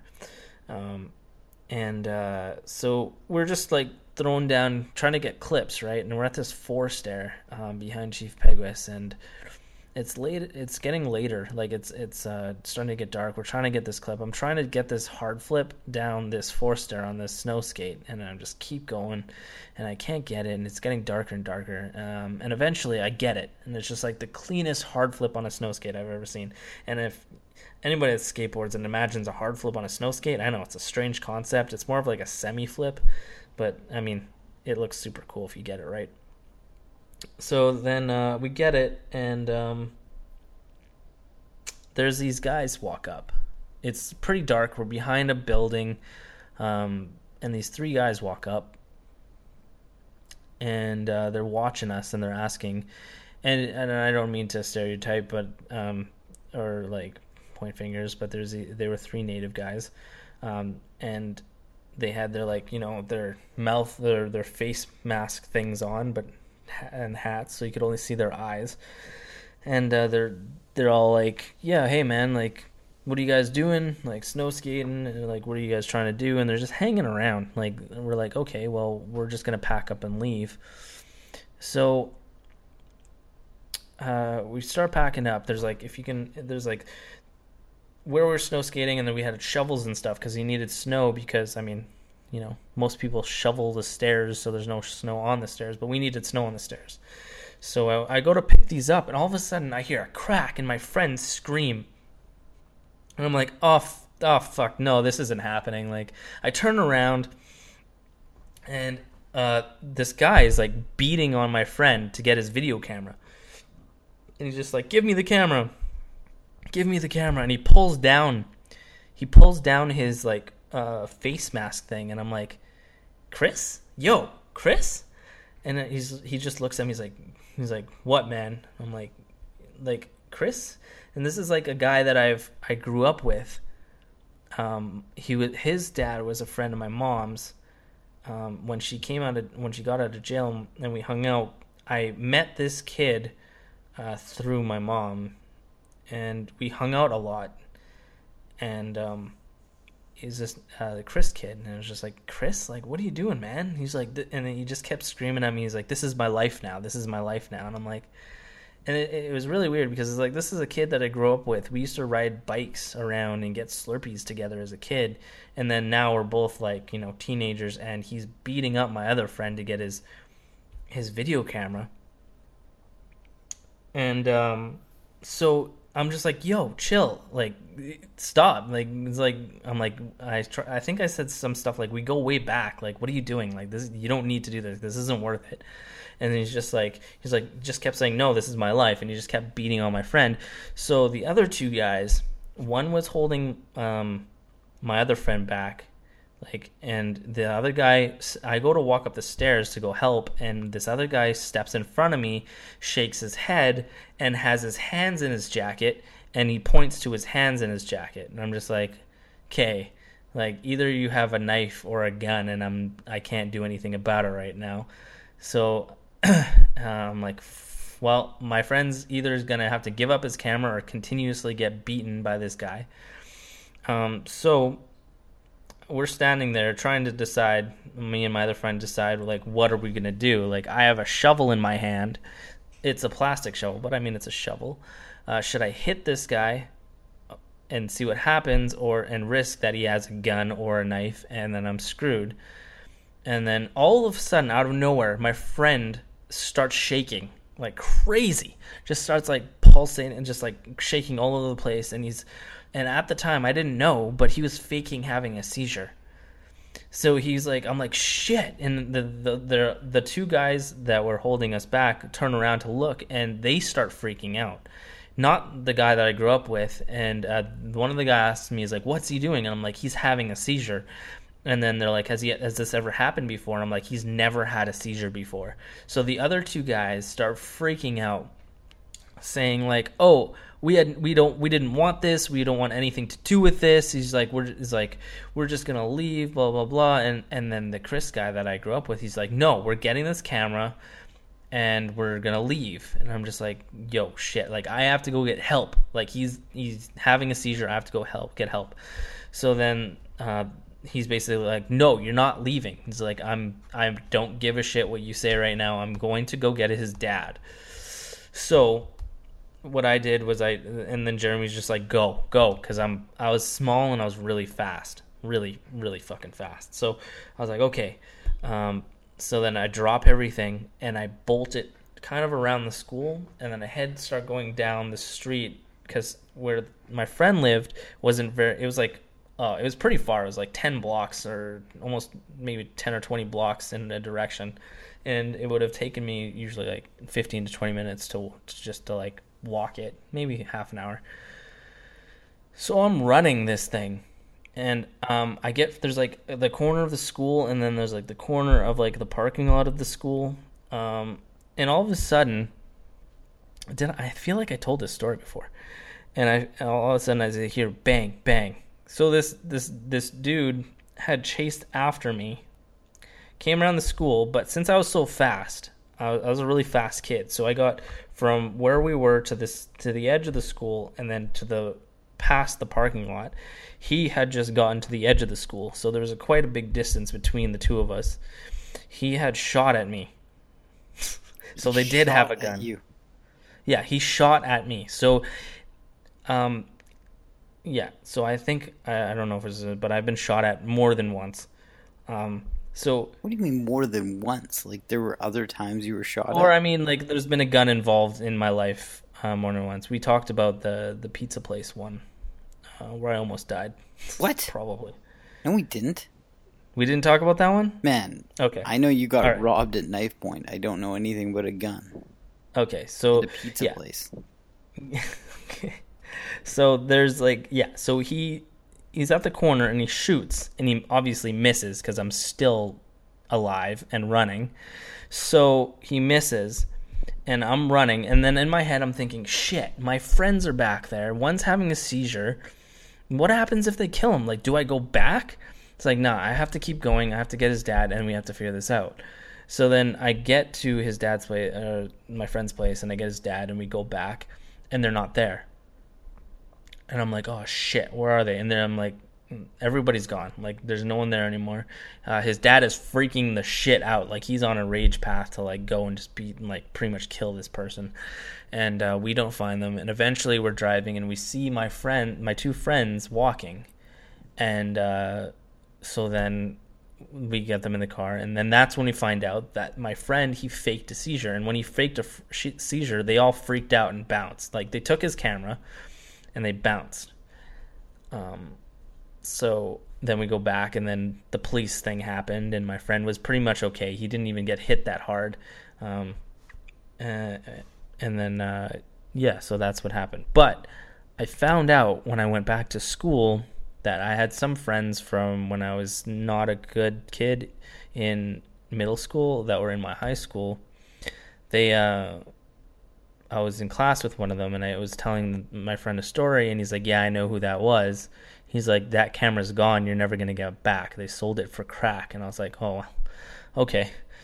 That happened. And so, like, So- they literally were just robbing you just for the camera. They were robbing us for the camera, and this isn't the first time that we've been robbed for a camera. Um, I can't believe I didn't tell that other story. I feel like I did though. No, man, Uh, I would remember. That would have made the. That would have made that first recap for sure. Oh, okay, so uh, we got so we got robbed for the camera, and then the guy who robbed us was my childhood friend, who sold the camera for some crack or cocaine or whatever. Eh, Same thing, I guess. I don't know. Um, yeah, so that's that's what happened there. So that's one instance of me getting shot at. Um, How how have we not talked about you getting shot at after 18 episodes? I don't know. Maybe I kept it in the back of my pocket. I don't know. I feel like yeah, it's crazy. Um, but the there's another story that happened that revolves around another camera getting stolen that I almost get killed. Is this at the pizza place? Yeah, this is at the pizza place. I don't understand, man. Somebody's shooting at you for a video camera. Nuts, like absolutely crazy. Like, um, I remember asking him like, "So where you guys from?" He's like, "I'm from the res." And you know, as a kid, I don't know what that means. I'm like, "Oh, okay." I'm like, "What school you go to?" I think that's what I said. I'm like, "Oh, what school do you guys go to?" And he's like, "Oh." We're from the res or something like that. I'm like, what? What does that mean? Now that I'm older, I'm, I know what that means, and I'm like, okay, well, makes sense. Um, nah, that was that was really mean of me to say that. No, man, I know Um, you don't mean it in a bad way. Yeah. Um, but yeah, so that's my that's the snow skate story. Um, so that footage also the sad part about that is all that footage from that entire winter that I had gathered, which was sick. I did um, I did this like f- gigantic handrail on the side of the Disraeli or on the side of the Chief Peguis Bridge that was just like it's like a walking handrail to get up to like walking path of the bridge. Man, ugh, I lost so much good footage. Ah, it sucked. But my friend was alive, and that's pretty much all that mattered. Um, yeah. yeah Savageness, man. Um, what else we got up here? Okay, so what happened on your 18th birthday? so it's not very exciting. No. I after getting shot at. Well, I mean, yeah, I mean, my 18th birthday was um, super tame. It wasn't anything special, but um, like, you know, in back of my head, I had all these like expectations, not expectations, just all these like, you know, the storybook 18th birthday. You know, you go out, you get drunk, you you whatever, you party, you have all these friends, you do really stupid things. Mine was different. I did nothing on my 18th birthday. Um, my family barely even knew that it was my 18th birthday. I, and then I get a a, a call or an, I think um, I don't even know was some kind of message. Did MSN exist back then when I was 18? Maybe, probably. Um, I get a message from my best friend, uh, the guy that moved out to Vancouver recently, and he says, "Come over to uh, come over to our place, to uh, our other friend's place." Uh, being very not specific about things. So, I um, I uh, get up out of my you know whatever, and I grab my skateboard and I roll down the street, and I get to the corner of of the street where my aunt lives, and there's just this cake. there's just a cake on the ground, like no one around, and there's just a cake. And I'm like, okay, something's gonna happen because there's just a cake sitting here um, in my path, and it's my 18th birthday, and whatever. Yeah, so it was just uh, my friend pops out of the bushes, and my other friend she she pops out of the out of out of behind a tree, and they surprised me um, with a cake. That was my 18th birthday. Um, that's all we did. Ground cake. Ground cake. Ground Got cake. the cake. We took it back to um, her place, and her parents were really cool. Um, and then we just ate cake and just hung out like we normally would. It was a very uneventful 18th birthday. How did you end up breaking your arm as a kid? Um, I broke my arm twice. Um, I thought, didn't we talk about it when my grandma took me to the park and I broke my arm? No. And then, uh, I think we did. And then, um, I because that's where the cast came from. So, uh, uh, hold on a second. Okay, so there was one time I broke my arm. My grandmother took me to McIver Park. Uh, it's a little park, and we were, I was swinging on a pole. Um, I think I, I think I remember talking about this. So I was swinging on one of those like swinging poles, um, and I flew off and I hit my wrist on the ground, and it hurt really bad. Um, and then I went back to my grandma. She was in the car, and she's just like, I was crying, and she's like, "Oh, you just hurt your arm. Go back and play. It's probably fine." So, sorry, excuse me. So I was like, "Okay, I'll. It's probably fine. I'll go back and play." my arm was broken. So I went back and I jumped and grabbed onto the bar with a broken arm. And it just I like I I think I almost passed out as a kid. Like it hurt so bad because I had all my body weight pulling on my arm on a broken arm. Um yeah, great parenting from my grandmother. Um and then eventually she took me to the hospital and sure enough I had a broken arm. They put a cast on me. That's the that's the image I'm gonna send you. Um, it's this tiny, tiny cast. It's so small. Um, the second time I broke my arm, um, I fell. Okay, this is like when everybody asks, this is how I tell it because it sounds stupid. I fell off two cars and hit a hoe. A hoe. Yeah, hoe? I fell off two cars and hit a hoe, and everybody's just like, you know, what do you mean like a like a ho ho? Like a like a you know, somebody like not very you know good? And i'm like no no nothing like that. Do you remember um dragonflies? As a kid you, these like characters that had wings and you pulled the cord and they spun and flew? Sort of not not super well. Okay well uh we were playing with those me and my friend, the one that got beat up by the kid and faked a seizure, by the way. This is in his backyard. Um, we were playing with those, and we were trying to get him over his garage. Uh, so I s- jumped up on these two like they're called Cozy Coupes. I don't know if you've ever bought one or if you ever seen one. They're from Toys R Us. Um, they're like those Flintstone cars that you kids have. That you sit inside and you can run around in them. Anyway, so I was I was on top of two of those, um, and uh, I had one leg on the other on one, and I had the other, or I had one foot on one, and I had the other foot on a different one, and my friend was laying in between both of them, and I'm over here pulling this cord, trying to get this stupid helicopter thing over launched over this over this uh, garage. And my friend, what he does is when he gets out, he's, he kicks the two cars away from each other, which then makes me fall off of it because I mean I don't have a footing anymore. And there was a gardening hoe on the ground, and uh, yeah, my arm, I um, I smashed my arm on the gardening hoe, and it broke my arm. And I didn't know until I like kind of came to because like you know i just fell and i hit something you know so my eyes are a little black. And when i look up my friend again just like mickey when i ripped the hole in my leg um, he's just looking at me in awe and i'm just like what man? He's like your arm. And i'm like ugh. I look at my arm. It's like kind of crooked. It's like bent. And then uh, so i'm like oh and it's slowly moving because my tendons are pulling my arm down right? This is graphic again graphic warning. So like so my arm is slowly moving and i'm like get your mom get your mom get your mom. So like i go and my arm's broken and uh i go back uh, like i go into the house and my arm is slowly moving. So when as soon as i enter the house it swings down. My the broken part of my arm swings down and my hand is wrapped around my elbow No. yeah so yeah. So that's uh, what happened there. So i'm sitting on the table right? Waiting for my grandfather to come get me to take me to the hospital so i can you know get my arm fixed.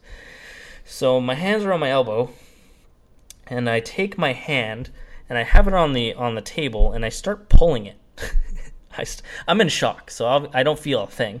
So i'm pulling it and it's kind of like in a v shape from on the table and my friend's mom is just watching me do this. And i'm like where it's like broken it's all jaggedy and stuff. It didn't break the skin but where it was broken i start pushing down on the table uh, on my arm on the table to like straighten it out. And my friend's mom's just like stop. Just stop. Stop doing that. Stop it. She's like freaking out. And i'm, I'm just like have this like crooked broken arm thing. Uh yeah. So um And you're fully in shock at this point. I'm fully in shock because I don't feel a thing. I just I'm just like okay, let me fix my arm real quick, um, and I'm just like bending it and pulling it and then whatever, and uh, yeah. So then I my grandfather gets me and we go to the hospital and they put a cast on it and um, I need to get surgery um, on it. So um, yeah, I come back. Uh, I don't know how long it was, but I had surgery and my grandfather said he almost passed out because uh, they took my arm and they just kind of like pulled it back and forth to try to get it into the slots or sockets or the broken parts or something like that. Uh, it was a clean cut. I guess the the hoe was you know it was like a sharp kind of bladey thing. It must have broke my arm pretty clean because it was no there was no cuts or internal bleeding. Um, but it was also a like a millimeter or something away from when I broke my arm the first time um, yeah, so I had surgery on it, and um, my great aunt now. Uh, so they wouldn't leave me, let me leave the hospital. Um, so I had just broke my arm, I and I had, or I had just gotten surgery. I came to. They put me in a room, and they tried to get me to pinch my pinky and my thumb together, and I couldn't do it because I I, I couldn't move my my hand. So um, and I had just broke my arm, so it's probably all swollen and whatever with the tendons. My aunt freaks out on the doctors, saying like, "You should like you. Tr- I'll break your arm, and you try to pinch your pinky and your thumb together right after you broke your arm and got surgery." Anyway, I got out of there, but that's the story of um, my crazy broken arm that's now a little bit longer than my other arm. That's so savage, man. Yeah, crazy. I had a lot of accidents when I was a kid. I was an accident prone child, teenager. Um, yeah. What's the one thing that you regret the most that you did in your life? Oh, that's easy. Uh, without a doubt, um, doing better in school. Fuck. That is the biggest regret I have in life. If I could go back and do anything again, I would go from kindergarten and try my hardest to do uh, to be better at like anything school wise. Just like try harder, do better, learn more, pay attention, whatever it was. I would have. That's exactly. That's my biggest regret is not doing good in school and cheating for most of high school where do you see yourself in like maybe five, ten, or 20 years? Like, where do you see yourself down the road? Man, I hate this question. Well, usually, usually it has to do with the workplace, so this is a little different. You, you don't have to answer it that way. Yeah, uh, when I was young, I always said I was going to be dead. Like every time anybody asked me that question, I was just like, "I'll probably be dead." Um, but now, I mean, I honestly have no idea. I've think I live too much in the present. That's uh, okay though. Have to think about uh, the future. Like in five years, do you see yourself in Winnipeg? Do you see yourself married? Do you see yourself? Um, married? No. Um, unless you know something happens in Vegas, because I, I think, I think uh, Britt and I have come to the agreement that if we ever do, it's going to be something like that. We're just going to get married in Vegas or something like that. Um, but um, other than that, no, I, I think, you know, as much as I hate it here, um, and I grew up and I always wanted to move away, I don't think I don't think I'm gonna move anywhere unless something crazy happens. So I, mean, I can't really tell. You won't have a bushcraft tiny house in the next five years, is what you're saying. Uh, well, maybe a t- tiny house that'd be cool, but I've looked up a lot of like regulations and stuff like that, and it's like you can do it kind of outside of the city, but not inside of the city. And I'm a huge guy, and I need a huge technology buff, and I need internet. Blah blah blah blah blah. So I don't think that dream is actually going to happen. Maybe you bushcrafting and... stuff, on the other hand, that might happen. Maybe you and Britt will have a house. Who knows?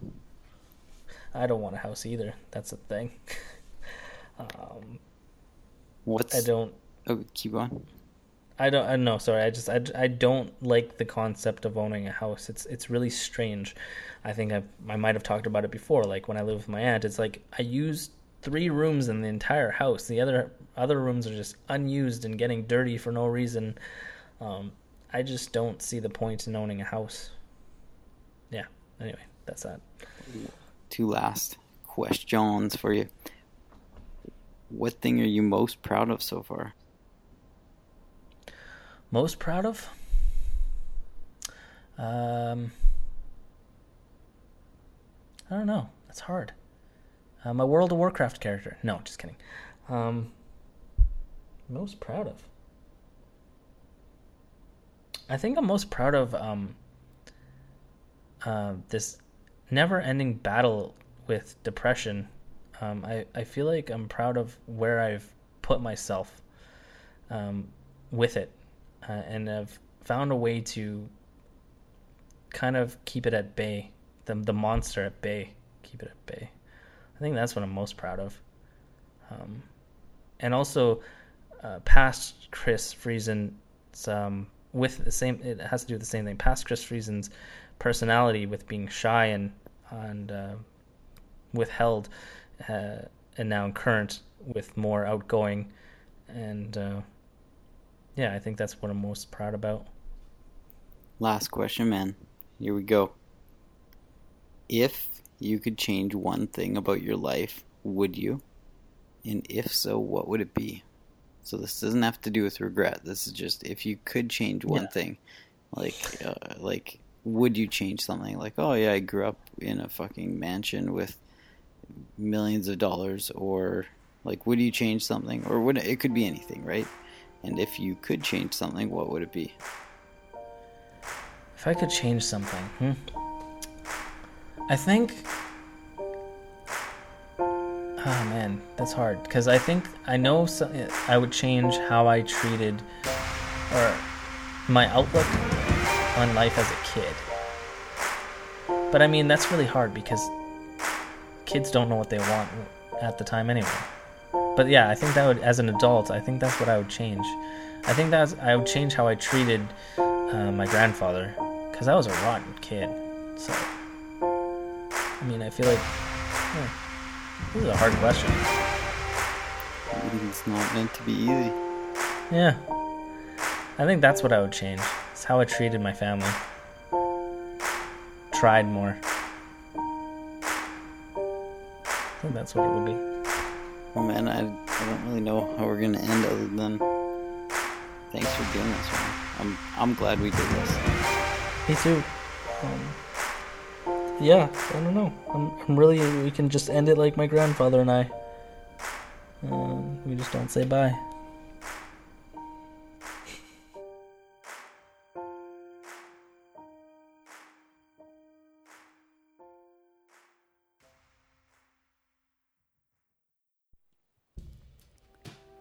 Kind of the tail end of wedding season right now. And I always remember, I guess I've talked about weddings before, wearing suits. But one time I went to a wedding, and this wedding was a little bit more informal as far as the dinner went. It was a nice gathering where you got to kind of sit with your friends, choose your seat.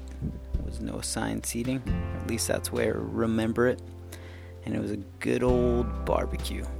Barbecue. We had pulled pork, and I think there were some other things pulled pork on a bun and some great sides, but this company catered the wedding. And I, I love hot sauce. There are all these hot sauces for the pulled pork, and I saw this one that said like triple X on it or something. It was the hottest you could get course, I didn't just put a drop on. I lathered that pulled pork so that it was swimming in that triple X sauce like it was taking a bath in 30 degree weather. Nice swim for the afternoon. Got back to my seat. It was dripping out of the bun all over the plate. Looked good. So I started chowing it. I was sitting with one of my oldest childhood friends who I've known for a long time, and his wife, and my wife a bunch of other people were all around. So we were having a casual conversation. I started eating this pulled pork sandwich, and it was so good, but I was just chowing it back. And it was one of those things where the hot sauce must have had a delay on it. It was like one of those things where it wasn't that hot at first, but a solid like minute and a half into eating this thing, all of a sudden the waterworks started going and I was sweating profusely, like beads of sweat just dripping down my forehead, just drenched. My back, the back of my neck, my hair, it was just all soaking wet. And I was trying to pretend like nobody would actually notice this. Just carrying on the conversation, and it was like, I wonder if they know that I know I'm sweating, or if they're just kind of they don't see it if it's not that bad if it's just like a little bit of condensation on the forehead. Meanwhile it looked like i was crying out my forehead like somebody had soaked me with a fire hose. And if it weren't for my suit it was actually from Eph Apparel. My whole back would have been saturated it actually was saturated right through the suit jacket. And all i could think is you know, if I didn't have a suit that was as good as a bath towel, something to absorb that sweat, I'd be in deep doo doo right now. But thanks to Eph Apparel and that lovely suit, I was able to finish that pulled pork sandwich. I took that hot sauce to town and showed it who was boss. A few buckets of sweat later, made it out of that wedding fine. So, if you ever come across a time where you want to eat some hot sauce and sweat your armpits out, head on down to Eph Apparel, ephapparel.com. Get a customized suit, better known as a sweat bucket collector. You can get wool. Wool helps to wick away moisture from the skin. I think that's probably what I was wearing a wool jacket or something. You choose all your fabrics, your cut, your finish, color, accessories, all those great things. Eph Apparel will hook you up. Enter promo code CHARACTER for 20% off your order. EPHapparel.com. Enter promo code CHARACTER. Get 20% off your sweat bucket collector. Big thanks, massive thanks to Samurai Guitarist for this, if you want to call it season one of the show. It's not really future seasons going on, it's just continuous episodes. So every every uh, every new episode's gonna be new, no real season to go with it. But uh, Samurai Guitarist has been a huge help throughout this whole process, helping us to learn how to edit better, helping us how learn how to mix better, and we're rookies. We're not great, but thanks to the Samurai Man himself, um, he's just been so gracious with his time, and he's been an avid listener of the show too. So. If you haven't already, do me, do Chris, do everyone, do Samurai, big favorite. You won't regret it. Head on down to his YouTube page, youtube.com backslash samurai guitarist. Make sure you hit that subscribe button and you won't be disappointed with the uh, weekly content that he puts out. A couple videos a week, different vlogs, different tips, um, just overall great educational videos too, all on music and, and guitar playing. So, Samurai, Samurai guitarist, thank you. Head nod, graciously thank you. With the hands in the air, I'll do the bow. That's what I'm doing right now. The bow to you. Thanks, Samurai. Appreciate it. Intro music by Delicate Beats. Last but not least, thank you to me and Molly. That's me and Molly Music. They've thrown out the uh, the other intro song this whole season. They've thrown out this the music that we use for for sponsors. Um, they've they've been so great with hooking us up with all these tunes. So thanks to me and Molly Music. If you haven't checked them out, go check them out on Spotify, iTunes, anywhere where you can download music. And uh, thanks to everyone. Thanks to everyone who's favorited, subscribed, reviewed on iTunes, and invested the time. If you've made it this far, from episode one until now, I don't even know how to say thank you for the continuous support, but thanks for being a part of this journey as we've learned as we've gone through these stories together. And uh, we just appreciate you. Appreciate you so much. So thanks for the continued support, and hopefully, you'll continue to enjoy the episodes that we have to drop. So stay tuned. Character is not over, it's only beginning. We'll see you on uh, on the next episode. Here to drop soon. Love ya.